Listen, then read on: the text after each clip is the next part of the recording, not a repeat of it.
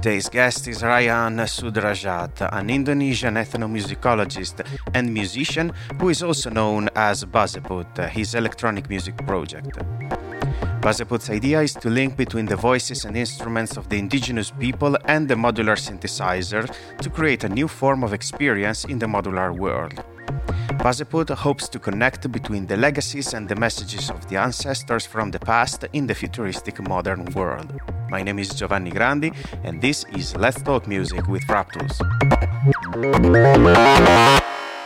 Thank you for the opportunity, Giovanni, by the way. Well, thank you very much for being with us today, Ryan. It's a real pleasure. Um, I would like to start right away uh, by talking a bit more, if you want, about your musical journey. Uh, you know, it's quite an extended one. Sure, that'll be great. Yes, please. Yeah. So, um, how did you started with music, and uh, how did you end up uh, where you are right now, both in terms of uh, artistic direction and also um, why you end up playing the modular synthesizer as your instrument of choice? So the first one, I started music when I was 12 years old. I play pop music. It's a bit popular. Of course, you know the Beatles. And I listened to I Wanna Hold Your Hand yesterday, Hey Jude, the famous songs from them and then I started the band and then uh, bought my first guitar. And then from there, I listened to the alternative and then shoegaze and then um, like Britpop. You know, of course, Indonesia at that time has many influence from Britpop and American bands as well. I think it's uh, in the beginning of 2000 ish.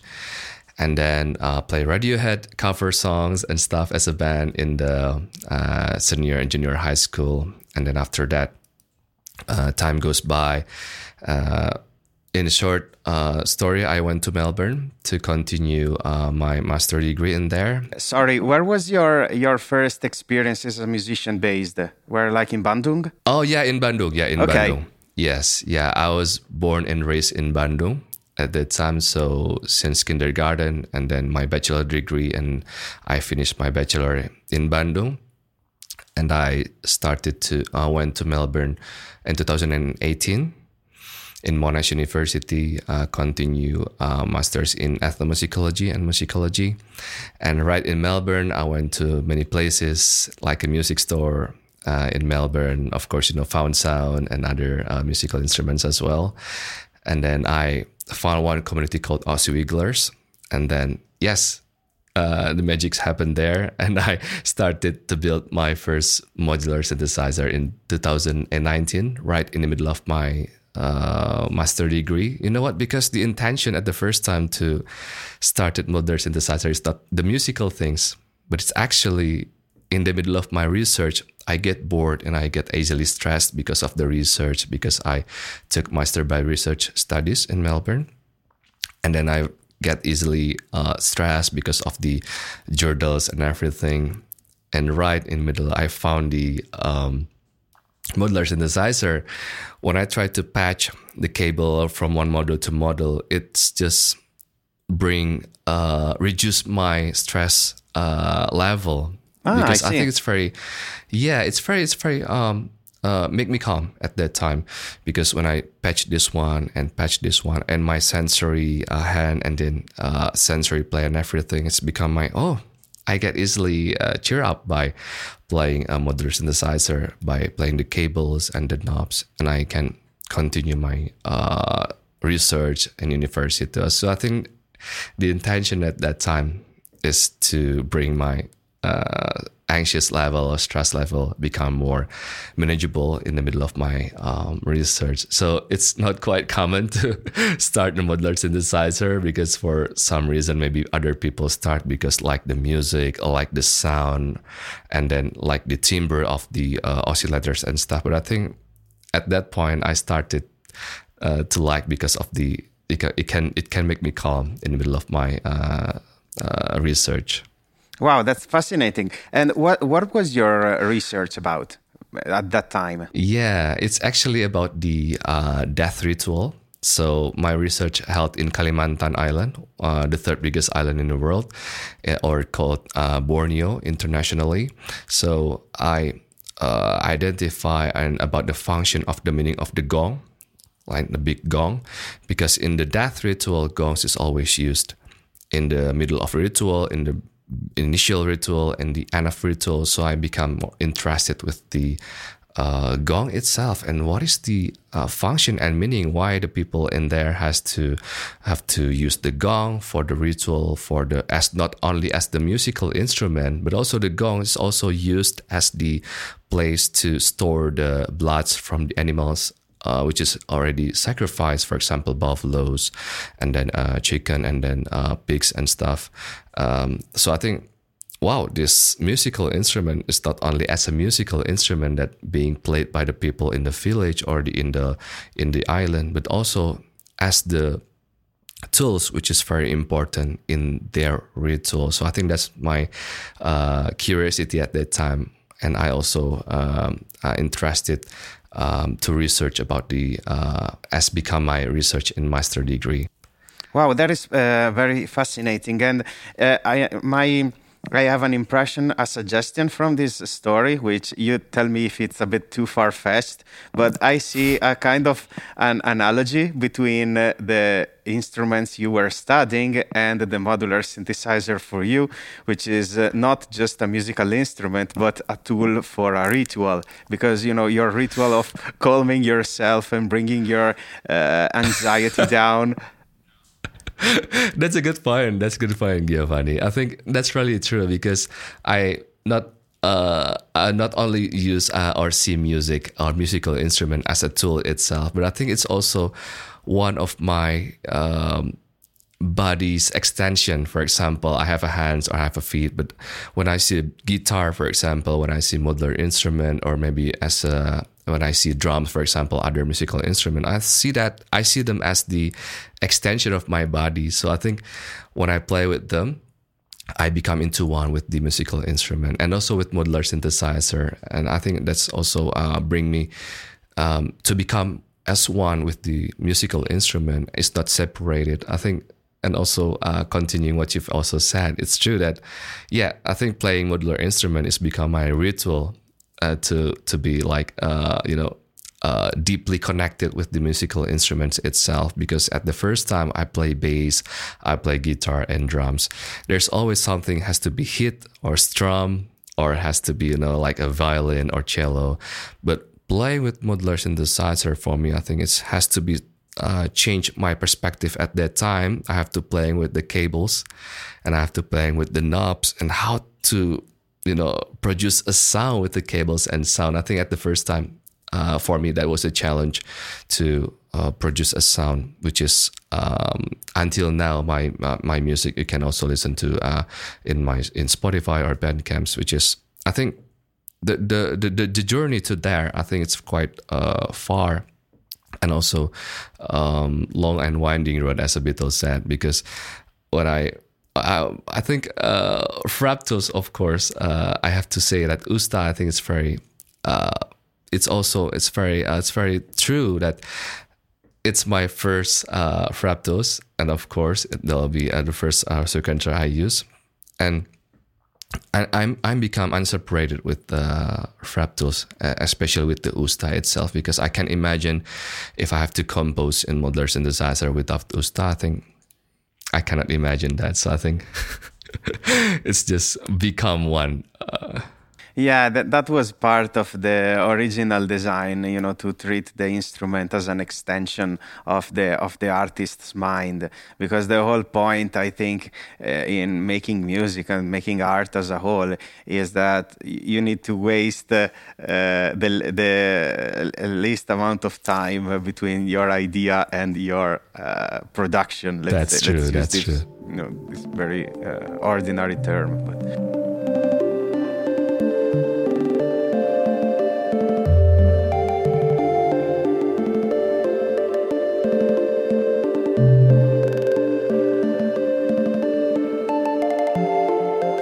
And uh, uh, thinking about um, instruments, and, uh, and, you mentioned that you you came from uh, uh, the the pop music and Brit pop music, but uh, you also play traditional music. Am I right? That's right. That's right. Yes. And mm-hmm. is it something that you have been trained um, like from your childhood, or is something that you approached at a later stage? Oh, that's interesting uh, question because uh, when we also uh, when I was playing traditional music, uh, the first one is a, like a zither. It's called kecapi from uh, Sundanese uh, ethnic group in West Java, where I grew up. So it's quite. it has eight strings, and have, we have to play that like a piano in there, but we have to play the left hand with the bass and right hand as a melody, and then um, it's become more. Um, it's I think it was quite hard for me to uh, play that instrument, but I think I was um, 15 years old at that time, so it's not quite uh, it's not quite uh, small at that time, but I think 15 years old is to bring me the understanding because I think my my dad um, and also my mom's also uh, led me to uh, take a course took took a course of the um, kecapi and then also play I also play flute. Uh, like uh, it's called suling in Sundanese name. And uh, because of I played that instrument I went to I've been to Belgium at that time 2008 and France and also to Luxembourg and then to uh, Netherlands in Utrecht. Um, I uh, tour with the Indonesian embassy to promote Indonesian uh, tourism at that time. So I was 18 years old, and it become it brings me that oh okay, so with playing traditional music, with playing traditional music, and also can uh, show about my identity to the world because for example uh, if i playing guitar for example if I bring that to America, for example, of course, people already know guitar and then people already uh, know about this instrument. But I play kecapi and I play suling and I bring that to uh, Europe, for example. Of course, people doesn't know that before. So I think at that time, I believe that, oh, if I play traditional music, I can bring my identity and I can introduce the instrument, which is uh, which people maybe doesn't know before. So I think that's the intention to play traditional music uh, compared to the uh, like Britpop or modern and pop music. And with that, it brings me understanding that okay, I have to still uh, play traditional music, but also I have to play and also have to understand about other music, which is global. So I can incorporate that with my uh, music. So that's what happened with uh, Baséput because uh, I play modular synthesizer. That's a futuristic um, musical instrument, I can say. And then, but the idea and the core idea of Baséput is to uh, bring the legacy or bring the message of the ancestor in the terms in the form of uh, Eurorack or modular synthesizer. So that's why the samples and the sound and the scales by the help of Raptools USTA, I can bring that tonality, I can bring the scales of the traditional music, which is I played on in West Java and Kalimantan. So that's really suits with my uh, idea of playing music with Baséput Giovanni. Excellent. I was uh, about to drive the conversation towards uh, Baséput, that uh, because it is your um, uh, the, the, project where uh, the electronic music is involved, and. Uh, I have a question, and I'm not sure if I will be able to phrase it properly. But when you mentioned the ancestors, um, you also mentioned other, um, let's say, tradition other than the Western Java where you come from, because uh, we know that Indonesia is quite vast and there are a lot of uh, ethnic groups with different tradition and different musical traditions. And I was curious to know how do you approach uh, those traditions and uh, those ancestors, uh, or in other words, uh, um, do the ancestors need to be your ancestors to be featured in Baséput?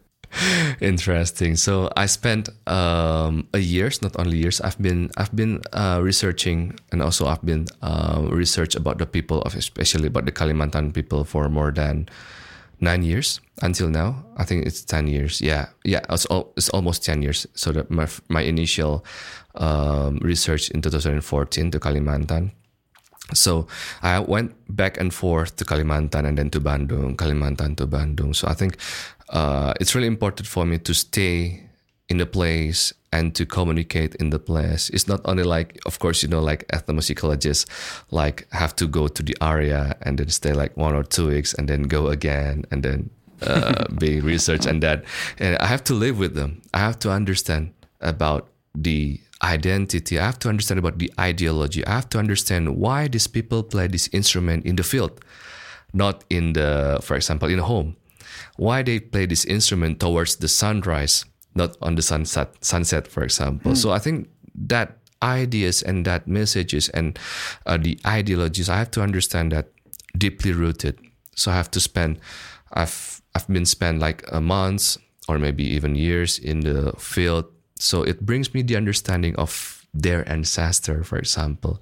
So I can speak their language now. I can speak their three languages and three dialects now in Kalimantan because Kalimantan has uh, more than 58 uh, dialects, which is, has different languages as well. So I can only speak three uh, languages of them: the Katingan and the Ngajunis, and also the Otdanum. But of course, to understand their languages, it brings me the understanding of their culture as well. Because, for example, if I learn uh, how to speak Italian, for example, Italy, Italian, of course, is it Italy or Italian? Speak Italian. Yeah, Italian. Yeah, Italian, yeah, yeah, of course. Italian. When I speak Italian, for example, uh, indirectly, I, I can also understand about the culture itself. So I think it brings me a lot of uh, not only the culture, the culinary, for example, it can bring me also why these peoples also act differently with other ethnic groups, for example. So I think um, the first thing first, I have to spend uh, like uh, a year or months in there, so it can brings me the understanding. Oh, how this is how the ancestors also uh, think, and their ancestors also think. Because back in the past, everything is connected. As the Austronesian people, uh, for example, Kalimantan and Sundanese and West Java, it becomes one island. But because of the uh, water level of the sea level is also up, and the uh, the down uh, area is also being drowned by the water and become separated by the ge- geographical aspects. But I think at the moment, at that time in the in the past, everything is connected. So that's why the languages, the culture, the customary law has a has also similarities between them. So I think it's not quite difficult for me at that time to um, understand and also to uh, to make sense about the ancestors and then also the idea of the uh, ethnic group in Indonesia. Wow, beautiful answer. I love this idea of uh, culture as being a matter of uh, education and understanding rather than just a matter of uh, uh, who your father, who your mother is, and where you were born. That's right.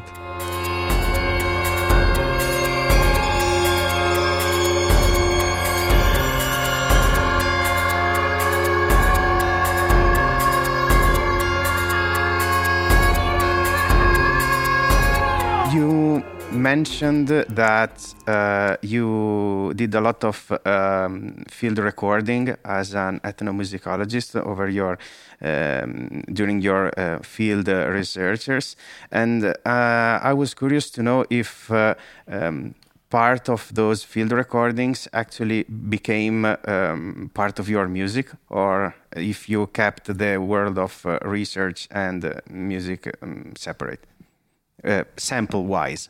I see, I see. Great. Yeah, I'll bring my field recorders as well to the field and I'll record a uh, couple of the instruments. And also, I managed to sample one of the oldest instruments and also one of the oldest gong in the village. And I sample it back to the uh, modular synthesizer and I can play that uh, in my composition. So I think my first EP called Astungkara and uh, the first tracks also which is I also recorded in here for Frap Tools.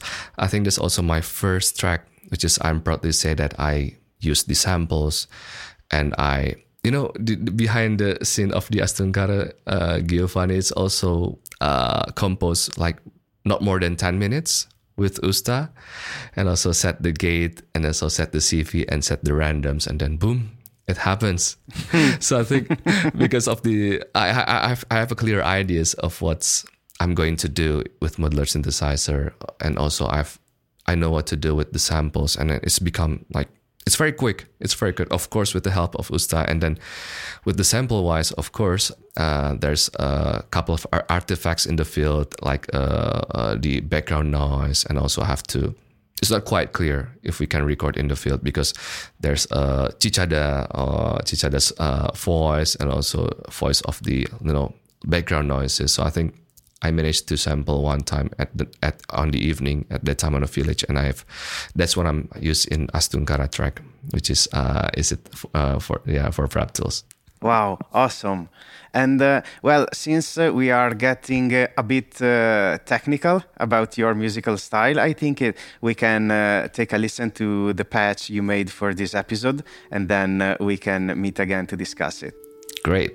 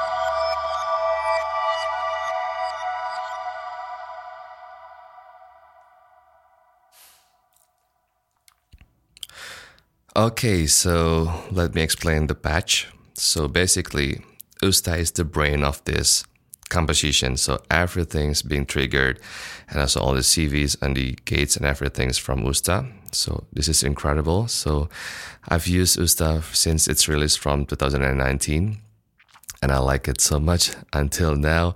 I'm still using it, in my composition in modular synthesizer, so that's very good.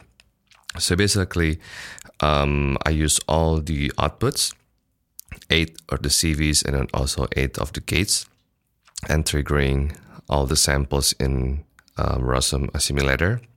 So I use that. For example, this is the sound of the like the oscillator from Buchla samples, and then the Buchla samples of the sine wave a bit lower.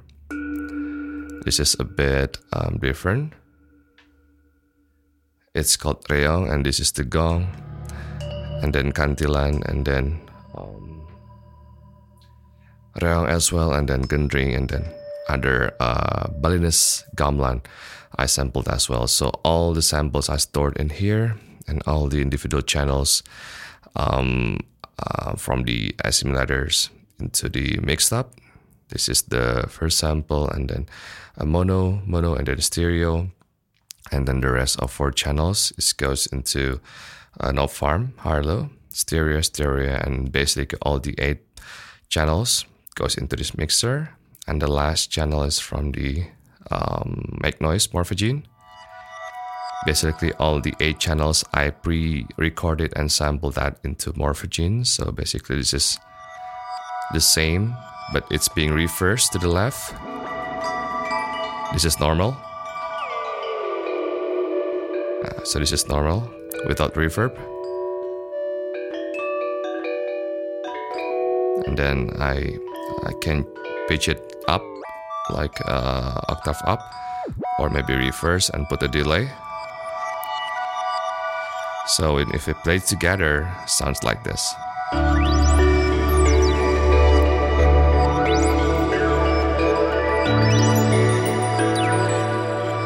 And then the rest of the from the mixer, it goes to this Happy Nerding FX Aid XL stereo, and then goes to the Cosmotronic uh, Messer as a compressor, and then goes to the Novfarm Oats as the output model, and then goes to Rio into my interface.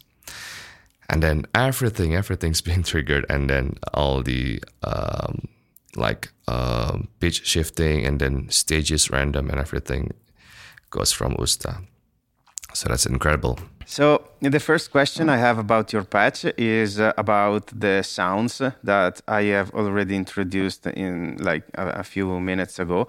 And uh, so you are using the Assimil8or as your main voice, right? Yes, that's right. Yeah. Uh, so the samples that you have in the Assimil8or uh, are made by you, right? Yes. Yeah. Mm-hmm. And uh, what is, uh, if you want, uh, what is your process of uh, like making samples and then uh, making music with them? Great. So there are two samples in there, so we can divide that into the sine wave and also the gongs itself. So mm. the first one I sampled with the oscillator of Buchla when I was in MESS in Melbourne. So there's a huge of Buchla's uh, systems in there. So I managed to sample each of the oscillator. I forgot the name. Sorry for that, but I can check and let you know later about mm-hmm. the uh, oscillators. But the, the I believe that's uh, the black knobs and mm-hmm. also the blue knobs. I think I forgot the, the the series of the oscillator, but I think it sounds very huge. And I sampled that through the Golden Age uh, preamp MK2, I believe, and I put that straight into my um, audio interface. So I managed to sample two minutes of the sine wave and then uh, two minutes of the square wave and then two minutes of the is it pulse width or triangle? I'm not sure.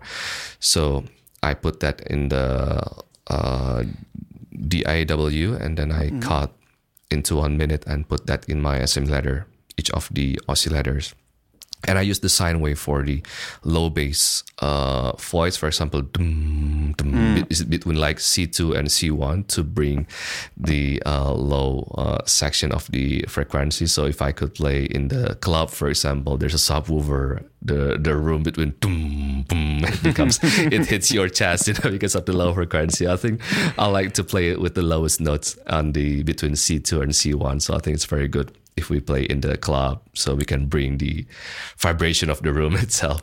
Yeah there is nothing more disappointing than a sound system that cannot hold your frequency range right? You, you understand that of course yeah.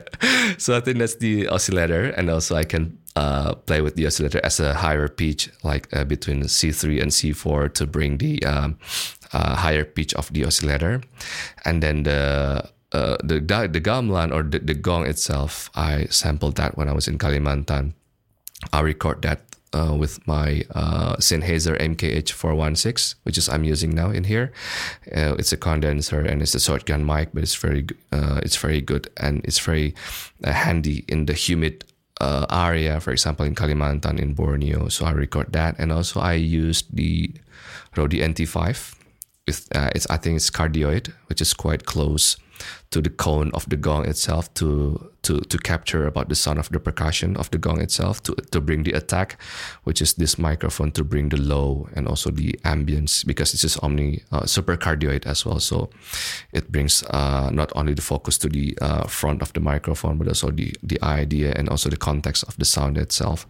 So I think that's the uh, the technical aspect and how I record the sample, and of course I have to uh, record that on the evening because on the afternoon and in the morning, people in the village working and then uh, so and then um, to bring their motorcycle and it's very noisy in there in the village. So of course, I have to record on the evening by the permission of the village because I have to record like doom and then I have to wait for a couple of seconds. Doom. And then you know what happened? People from the other area and other uh, village come because and then see and then look at me in the room. What's happening? Is there any dead people in here? They said because the gongs also attract people. It, it's also as a sign if there's any people uh, die in the village, they have to struck the gong like three times without stopping. Doom, doom, and then I have to record that, so I have to to be silent. And the people from the other village come by the boat because it's a river and then come, no, what, what, what happened? What happened? Oh, no, no, I've recorded sample, I said. So they misunderstood. There's something, uh, someone died on the on the evening. so it's a bit misunderstood. And also it's a story which is quite, um, uh, it's quite, it's good as a thought, as a story. So I think that's the technical aspect of how I record everything and becomes a sample in my uh, sampler. Uh, just to know if I am following correctly, is this the same gong you were mentioning at the beginning, the one used in death rituals that uh, ho- hosts the, the, the blood of the animals?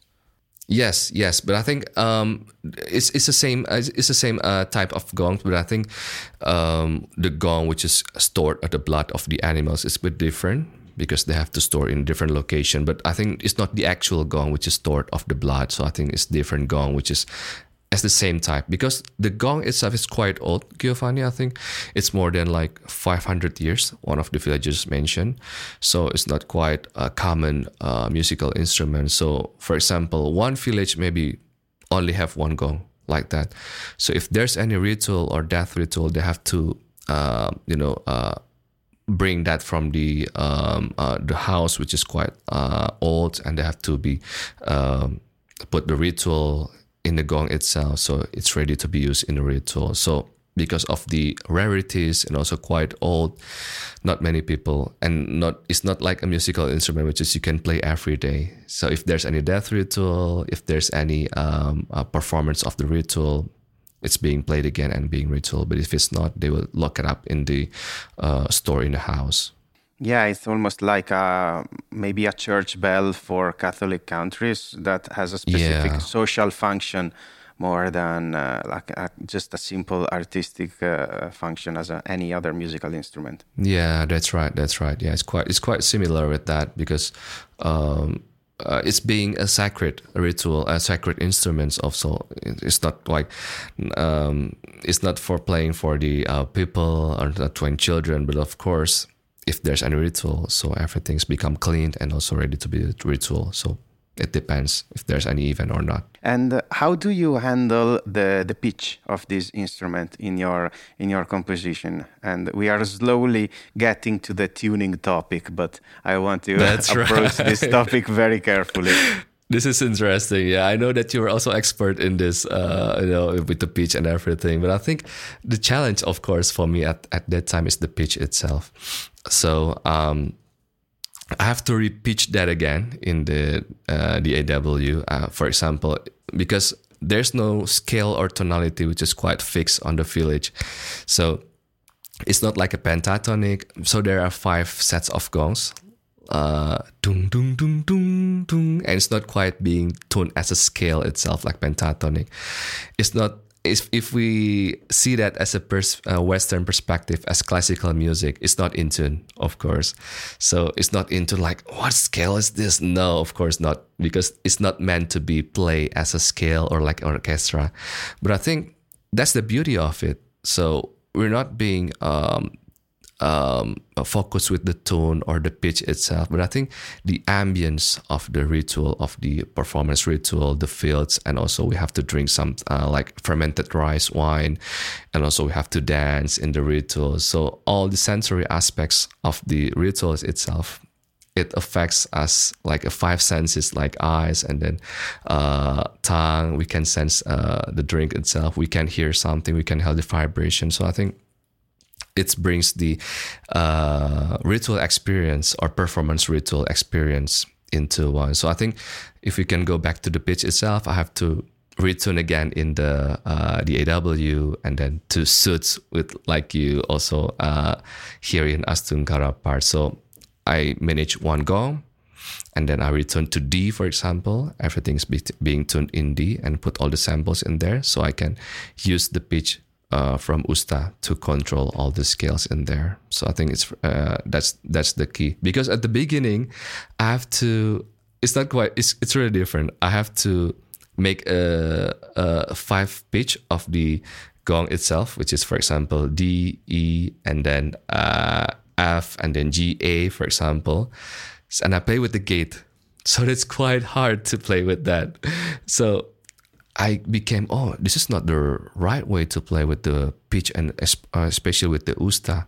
So I set the gong in D, everything, the lower and then the higher. And then I set the pitch from usta. It really helps uh, me better to compose. Oh, so I misunderstood in how to play with that one because it's quite hard at that time. So when I uh, met Usta and then play, wow, this is the right instrument to play with the gong as my extension of my body in modular synthesizer. So, in uh, the way I uh, play with uh, modular or Eurorack, uh, it's like a uh, like a one piece band. For example, we have a drum, we have bass, we have a guitar. For example, because Usta has eight gates and eight CVs, and also a Assimil8ors also eight samples. So it really fits uh, really good. So I have my, for example, hi hats, I have my snare, I have my tom, I have my kick, and then I have my bass, I have my everything in there. So it means uh, it's it's really um, really suits my composition uh, playing with Usta as well. So it can translate what I'm what's in my head playing with traditional instrument and through modular synthesizer it becomes wow, this is it. So I don't have use anymore. And then if you can see my rack or my system, it's really small because I made that as a portable system. I can play live wherever I want under seven kilograms and put that in the cabin. And also I can put in my my backpack. And I think that's the idea of my system is to portability and then to play it live, but also not to losing its context of my um, idea of playing music in modular synthesizer. Mm, mine as well. I, I totally agree in, in the, on this matter because I I ended up with the formula that uh, it needs me at less than half the time less than half the concert time to set up and uh, uh, the stage and to leave the stage combined otherwise it's not worth playing a gig you know so if right. i have to play like half an hour and it takes me one hour just to set up the stage i'm like yeah no no no so i understand right. the importance of portability yes. especially in the yes. world of uh, electronic and music. especially because i don't have any crews and also have, doesn't have any people to help me for example if i play in the different locations. So I have to, okay, this is my system. I have to plug my power. I have to plug my outputs, and that's it. So everything yeah, is being sound checked exactly. at home, you know. So I already um, understand about this uh, this one and then volume and everything. So okay, let's start. You don't need only sound check. Uh, for example, the sound engineer. No, I've already set up. Okay, let's start, for example. so I think it's very uh, time, And then you uh, become the you know- sound engineer's best friend immediately. and then, Well, this is the guy I'm looking for. They said. yeah, exactly. Yeah, and they are going to become all super enjoyable. And then they say, "Do you need anything?" And that's it. That's right.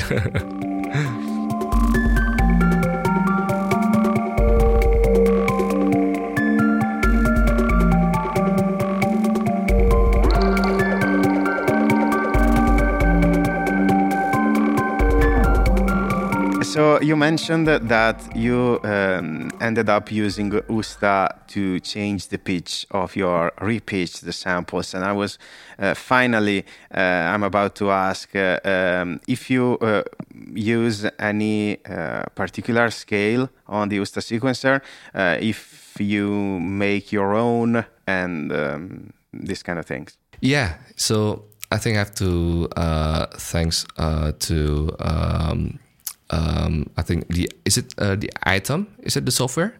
Atom, Atom. Atom, yeah. Yeah, the Atom. Yeah, I think it's very suits uh, me well with the uh, playing with my scale because I have a specific scale. For example, the Sundanese scale, and then it's pentatonic from Kalimantan. For example, for example, I have to play a different scale with that. So I put that with Atom, and then installed that in Ustas. But, I wish I could more than four scales in Usta Giovanni. I think that'll be great. Yeah, Maybe I can understand. eight. Yeah, yeah, I think that'll be great. But I think I understand as well. That's the limit of the uh, Usta to four scale. I think that's Rolo. It's already uh, you know, suits my uh, scales. Of course, you have list of scale, which is huge scales in there in your uh, manual book. When I read that the first time, wow, you have so many scales in here. But I've That I've- was I'm- Simone's, uh, Simone's approach towards uh, scales because I suggested to include microtonal scales and it was like, okay, let's use them all. and so spent so many days and nights That's fantastic. scales. but then again, if you if you if you think that you are running out of uh, user scales, uh, there are also uh, four other scales per each of the EDOs. So I don't know which kind of Oh. uh, because uh, if you are uh, using I don't know maybe 12 uh, EDO or 15 or whatever, but you have four scales also for the 15 EDO, 22 EDO, and uh, um, 24, 19, 22, and 24 EDOs. So basically, you can program other scales. Uh, of course, you have to calculate the offset from a different starting point. But for example, if you use the 24 EDO, it's just uh, twice as thick as the 12 EDO. So you will have 24 uh, microtones. And so one out of two is a semitone, and you can start offsetting your scales from there. I see. I see. Interesting. I, sh- I should look more into that. I should look Mm. more into that. Yeah, that's good. Yeah, but then again, I don't want to uh, lead the conversation too too far from the starting topic. You were you were talking about the- your your scales, and I think that uh, your setup is probably the ideal scenario to use. Uh, mm, microtonal scales uh, in the Eurorack world because you have a digital uh, sound source, and so you can be mm, a bit more uh, confident about the output because if you were using, for example, analog oscillators whose tracking might not be always perfect, uh, if you if you are uh, you know focusing on uh, you know uh, five cents difference, but the difference between uh, the average note, but then the actual oscillator has a deviation of five cents, it becomes uh, a bit more tricky. And actually, in the in the previous episode, um, the where I interviewed Trevor Trelia, he uh, he is working on just intonation at the moment and he's using the USTA as well but he got rid of the whole scales uh, concept and he just uses raw voltages because his uh, his voices are analog and he was like okay i'm just trusting my ears and when i find That's the right. note that's in tune i just go for it so All or uh, nothing, yeah. That's why I'm considering Brenso as well because Brenso has a, has a features that can lock the the the oscillators, right? The pitch, right? Is Mm, yeah that right? yeah Yeah. So I was considering that, but then when I was in modular grid and I, you know, have a draft of my rack and then wow it's become huge it's become quite bigger you know portable but i'm considering but i'm considering in the future if i have uh, like a second uh, system I will consider the like analog oscillators and also not playing in samples and feel the timbre and the organics of the uh, analog oscillator. I think I'm considering that so much, but but in the meantime, I think this is quite uh, portable, and also I don't have to worry about the pitch and then the, the, the definition, like you've mentioned, because everything is being digital. And then I'm not a purist that it's not it's not quite thick. The sound, of course, is digital. Of course, I'm not quite purist, but I think at the moment is I have to enjoy, and I'm the first thing first that I'm enjoying playing the system, and the uh, composition is quite quick. It's very quick because of the helps of Usta. I think it's just incredible sequencer and the circular of the Ustaites brings so much inspiration that from start and then and start and then because I played a couple of sequencer back in the past like track uh, system and track style. I think it's just bring me okay four four four and then 16 and then eight. I think it's just like make me stuck at the moment. So with playing with the Usta I think circular and then in the beginning oh I have to, uh, it, it brings me to the you know uh, like the concept of reincarnation, for example, because when we have to born to the world and then we manage to be an adult and then we go and then end and then we go back again and then we have to live again, death again, live again. I think to look up with the philosophy of the Usta in my perspective, I think it brings me to the uh, so much inspiration to connect with my uh, ideas of playing music in modular and uh, as a ethnomusicologist as well, Giovanni. Wow, that's amazing. So thank you very much.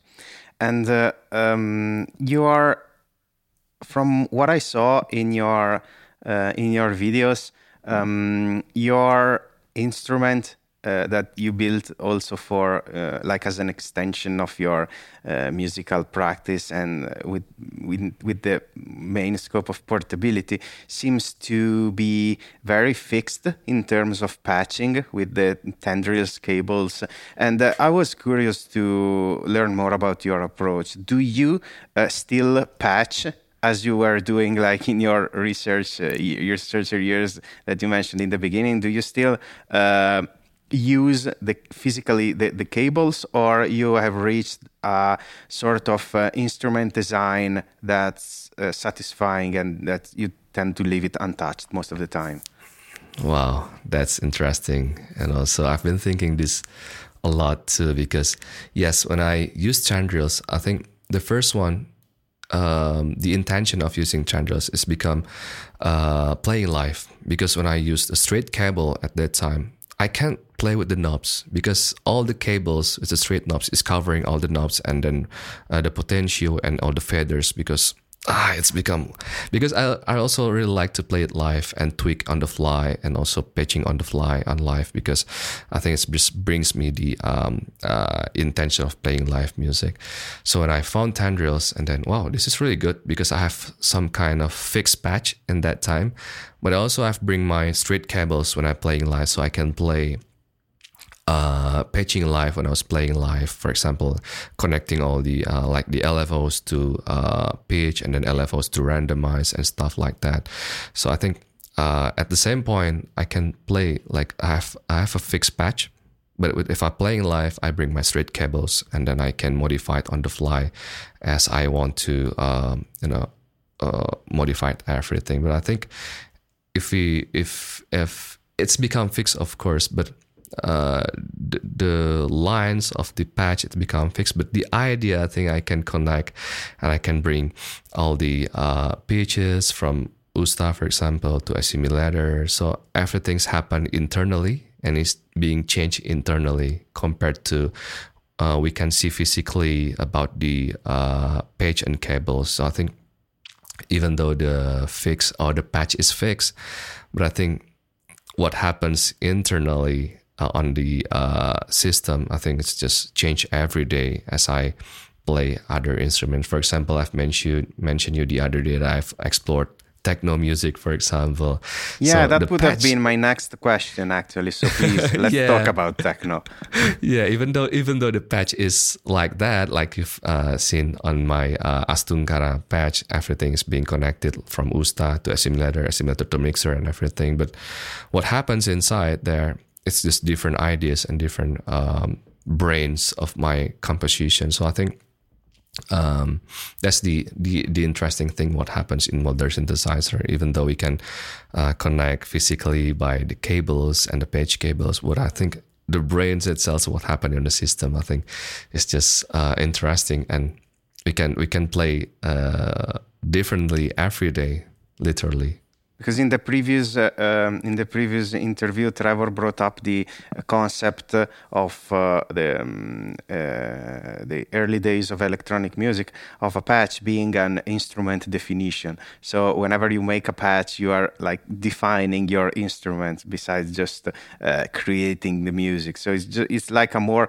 uh, primordial level of music making than just picking an instrument and playing. But then again, even if the instrument, you are now expanding this concept because even if the instrument definition is the same, like the structure is the same, uh, the way you can make it interact is has still a lot of room to explore. Like you said, with with the same instrument, you can play the Baséput uh, um, traditional and electronic mixture. You can play techno, and without even mostly touching a cable. And that is like a fascinating concept. Yeah, yeah. I think I think uh, maybe other people, of course, has a different perspective and opinion in how to play the modular because some some of my friends also said that it has to be patched right away. If you finish playing today, unpatch everything, let it clean, and then tomorrow you have to patch again. So that's playing modular synthesizer.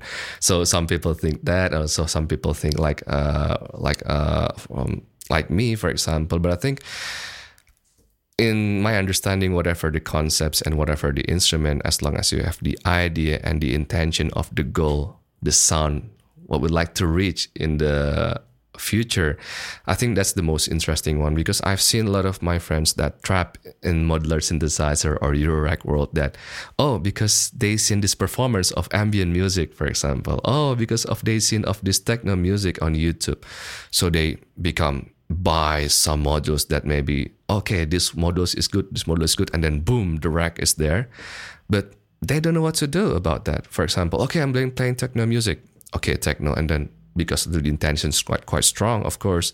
Oh i'm going to play ambient for example. It's not it's I'm, I'm going i'm not saying that this is wrong or not but if we have the intention of the goal of music we would like to play uh, uh, what like to do in the future for example. I think it's just really saving time saving money of course and then saving everything. For example i know what to do with modular synthesizer I would like to play traditional music, but in terms of Euro Eurorack. So I think that's the intention. So I become very quick with the samples and everything. And yeah, it's there. But if I'm just playing music and I don't know what to do, what kind of genre, what kind of uh, different of improvisation, for example, it will, you know, kills my time right away, and I being trapped in the selling and buying stuffs and then uh, i think it's just not quite good for me. But i think for some people of course the intention for example uh, i would like to release music but some people playing Eurorack maybe they don't they want they don't want to release any music. They just have to playing uh, in the room and then uh, playing peacefully. I think it's also good but I think the intention that what makes differences.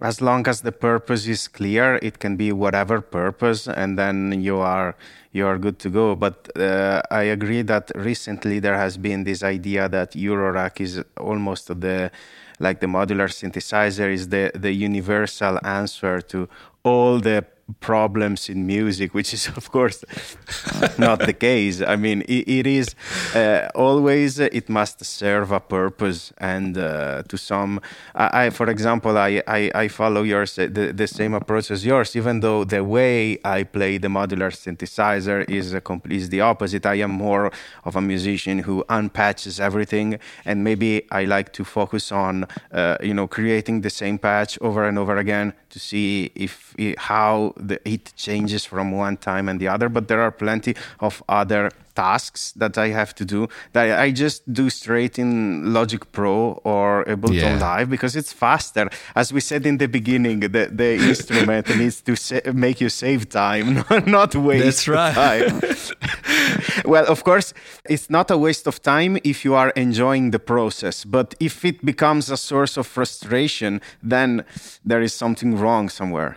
That's right, because the idea is really fast if it if we don't record and we it's very quick you know in being being uh you know erased from our minds so for example if i have any ideas okay i have this one idea i have to up, uh, fire up my system and then put the audio interface in Logic Pro and I have to record that right away because if I have to okay turn this one first and then and then oh it's become uh, distracting. So I have to find a solution how to uh, record. For example, record in being stereo. For example, people also like from their modular stereo in and out to audio interface. I think it's only two channel. That's good. And also I've tried like eight channels, like with uh, ADAT and then AD80 through my audio interface and 10 channels. Okay, it's good. I have separations of my channels, but it becomes overwhelming and then it's become time consuming to mix all yeah for tracks. example. You know? So oh okay this is not good for me. Okay i have to mix everything in my system and then stereo in and that's it.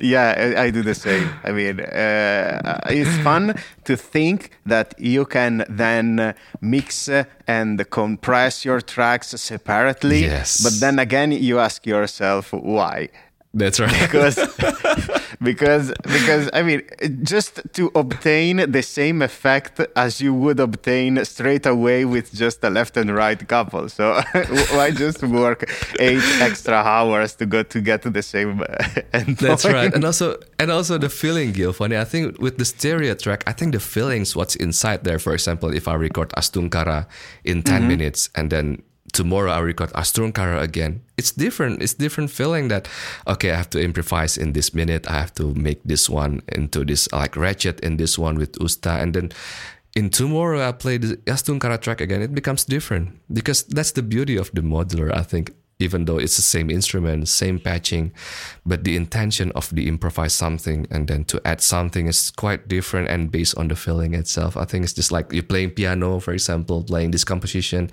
and then you manage to okay i'm going to improvise two bars in here or four bars. I think it's just what happens on the zone itself. So i think it's just interesting to see the uh, like improvisation in the middle of the composition with modular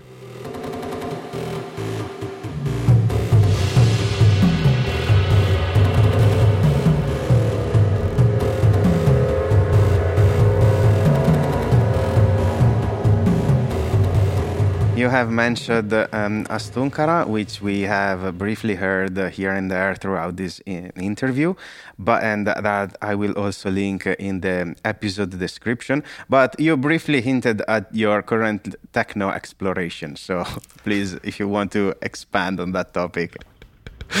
oh yes, yeah. So yeah, you know what? As the as a musician, of course, we have the level of distress and then level of the boredom. That okay I play ambient, I play traditional music, and I play soundscape and noise. It becomes mm, why don't us why don't, why don't I just try different things? For example, uh, techno because I think it's uh, there's also different technos and also different uh, eras of technos, of course. But I straight into like uh, like Detroit techno, for example. I think it's quite interesting to learn about how the uh, pioneers of techno music to compose uh, techno music at that time compared to now. For example, we have the, uh, for example, techno in Berlin. For example, I've never been to Berlin, so I don't know about the scene of the techno itself. But I listen to the from the YouTube, from the podcast. I think it's quite interesting to bring that um, uh, techno's music. So when I play my techno music, I just play straight with my samples.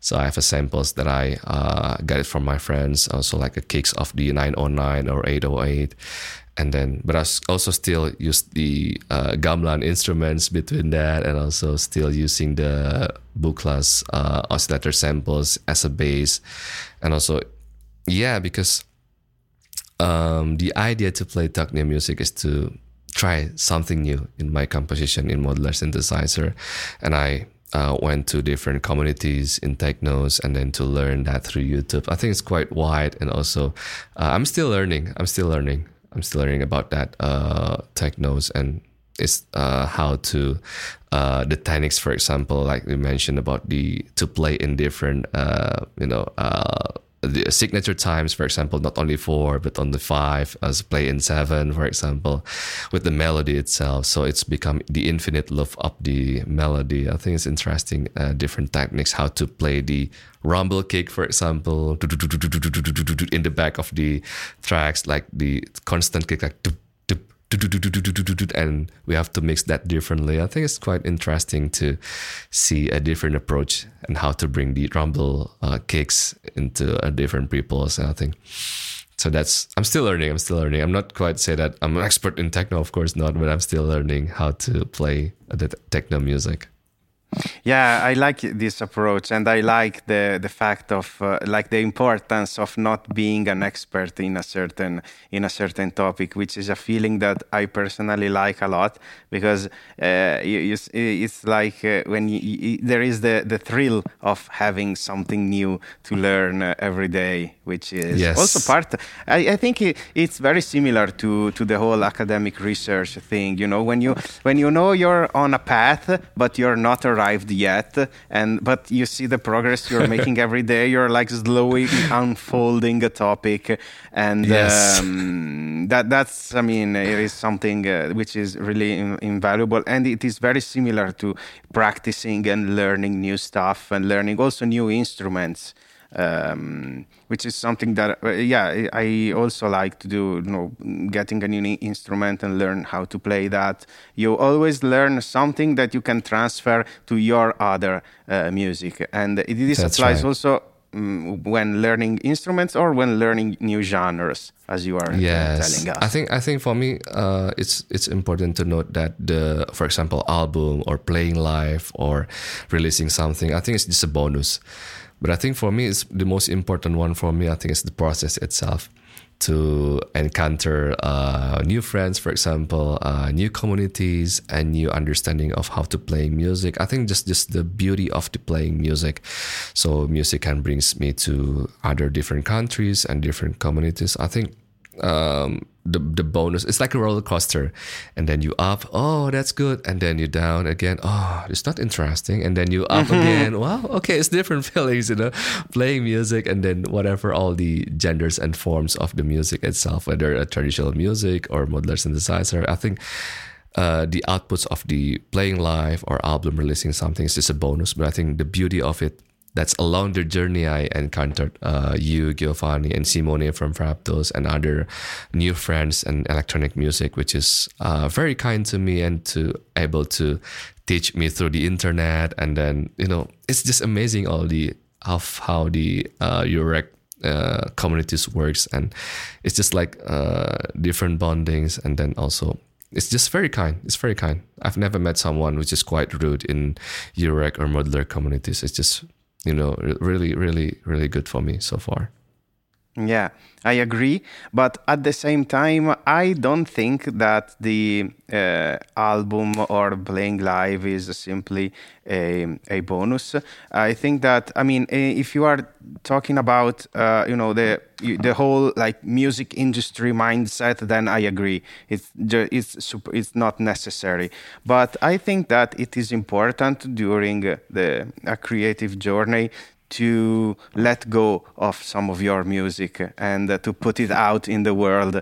Because uh, at a certain point uh, your music is no longer yours alone and uh, that's it's, right. it's also of part of your audience and you need to you know to um, separate yourself from from the past. And which is uh, it's, it's a very uh, it's very dramatic moment when you That's release right, an yeah. album because it's you know it's like you know sending your your uh, your your children in the world. I mean they're they're no longer yeah, yeah. your children. I mean they're, they're they're out there and living their life. But I think that this is also a very important uh, moment uh, during this journey. But then I also That's agree right. that the the most important part is the journey itself. Thank you, Giovanni, for pointing out. Yeah, I agree with that. Also, it's really important also to have the releases in the future as an artist. I think because yeah, they're no longer our parts as well, and they will choose each of the ears in the world. So in the wild, of course.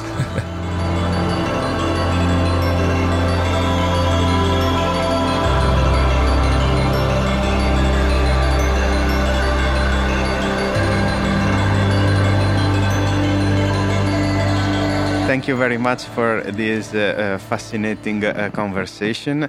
And uh, I'd like to wrap everything up by asking uh, the, the question that we ask all the times. And uh, if you were able to choose the next FrapTools module, what would it be? Wow. Okay. I have three different answers. I think I hope that's okay. so the first one, I think the first one, this is my dream, It's a sampler, of course, from uh, because I think that'll be great to uh, coordinate in the FrapTools ecosystems with the USTA, and then we have uh, the mixers, and then the Kunsa, of course. That's my also one of my dreams of the samples as well in the future. Kunsa also. I think the samplers also will open up the, uh, you know, uh, X, um, you know, like similarities and also all the options in the FrapTools ecosystem. So I think samplers is also, uh, I think I, I, I, can imagine if it's uh, it will be happening in 2024 or not, but maybe in the future I think that'll be great. And also certainly um, not 2024. I hope so. I hope so in the near future. well, we hope then, so. Yeah, I think so. That'll be great. And then number two, I think this is a bit classic, but I think uh, theremin mm. theremin.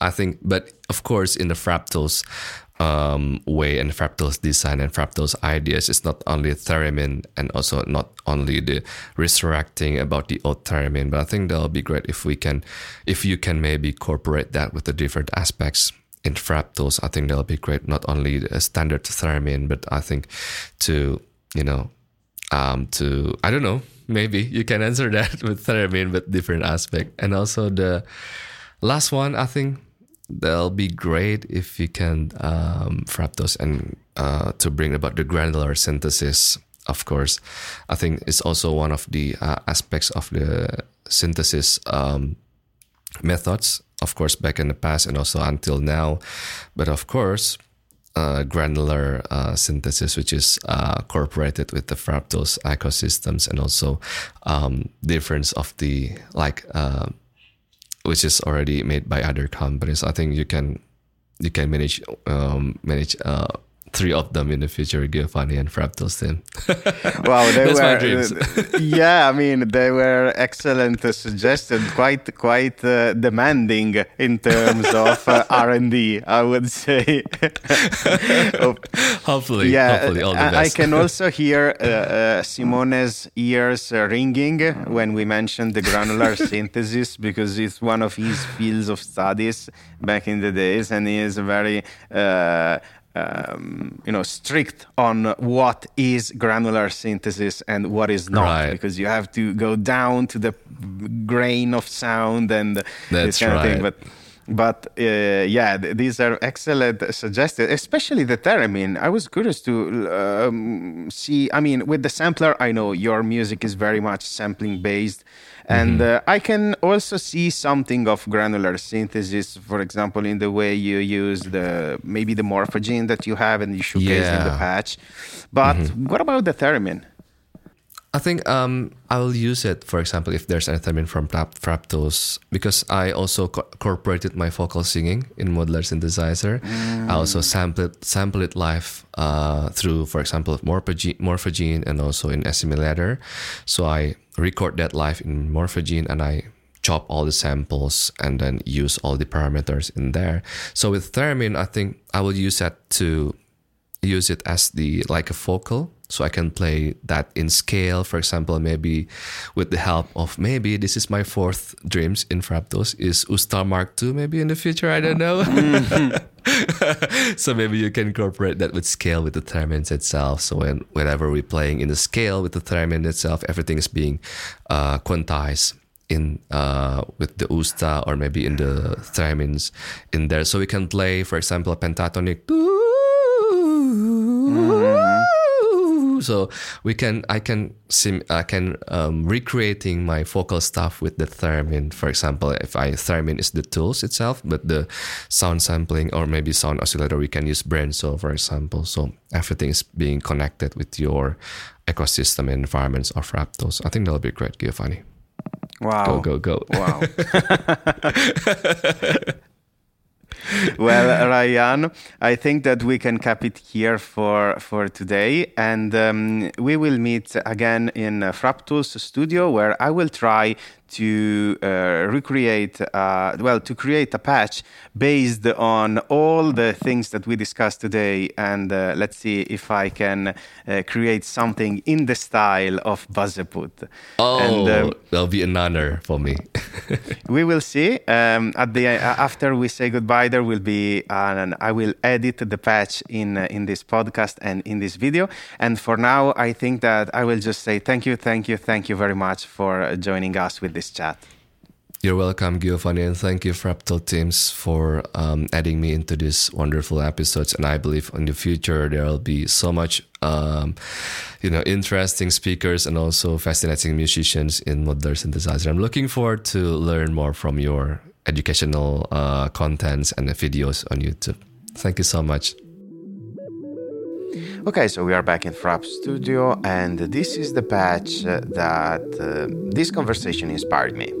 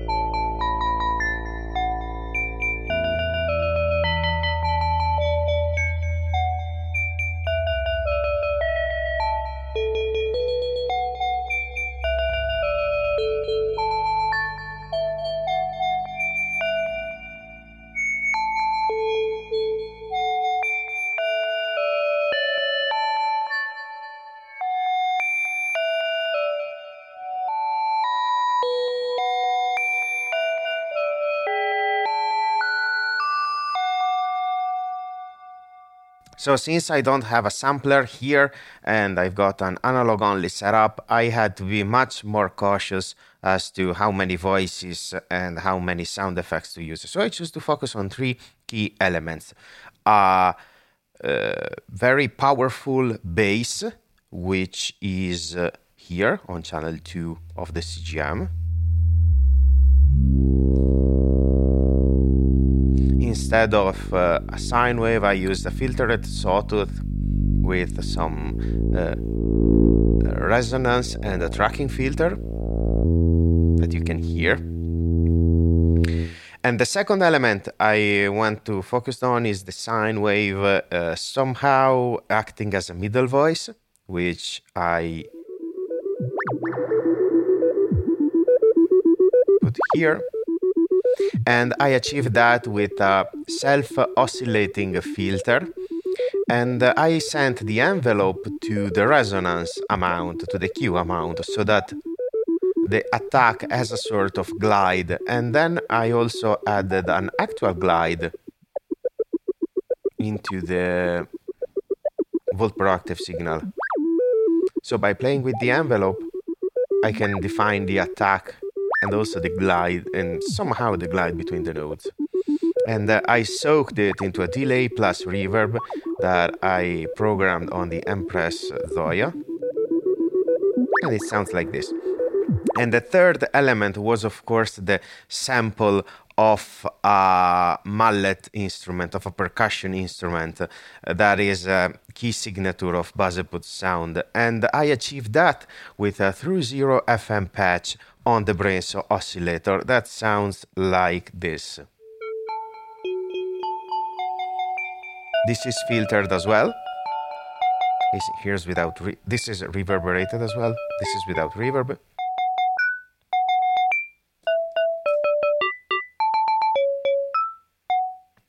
and uh, I randomized some notes so that the uh, both the note and the FM ratio gets different, but I programmed an envelope to control both the FM amount and the filter to which the um, the sound is patched. And uh, by using a Kunsas integrator, I have been able to give to the filter a longer curve than the one going to the FM amount, so it has a very natural kind of decay. I set the filter to 24 dB per octave, but maybe now that I think about it, also 12 could work great with a more sparkling kind of sound. And uh, to mimic the morphagene with a reversed playback of Baséput's samples, I patched the um, sample and hold, which is triggered by the, the this sequence that we are hearing right now, to the envelope attack. And so uh, it will transform, I'm gonna manually play it, it will transform a very percussive sound into its reversed copy, like this. So it's a fake uh, reverse that I made in analog. And if we soak it into the reverb, it sounds like this.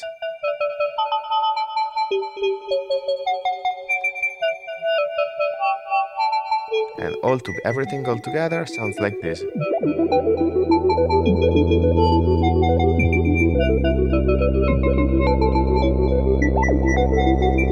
I added some degree of randomization to this melody as well, and I also randomized the gates playing the percussion. On top of that, I just added a pinch of swing to the whole track, just a 3%, but everything just to make a more everything more glued together and with a more human feeling.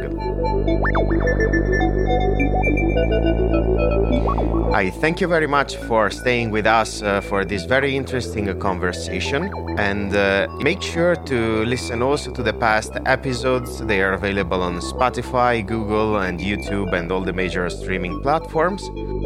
My name is Giovanni Grandi, and thank you for listening. Let's Talk Music with Frap Tools.